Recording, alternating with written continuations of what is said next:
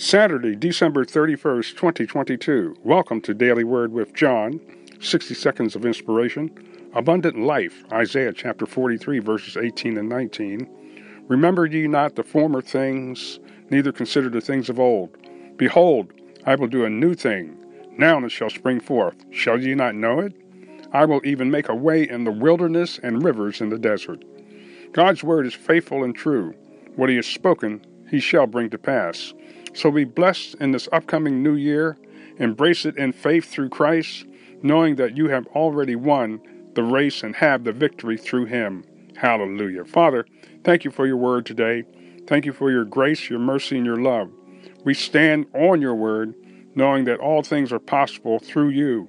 We ask you in Jesus' name to continue to save the lost, heal the sick, and deliver those that are bound. In Jesus' name, we thank you for this great new year. We're going to receive victory even the more. In Jesus' name, amen.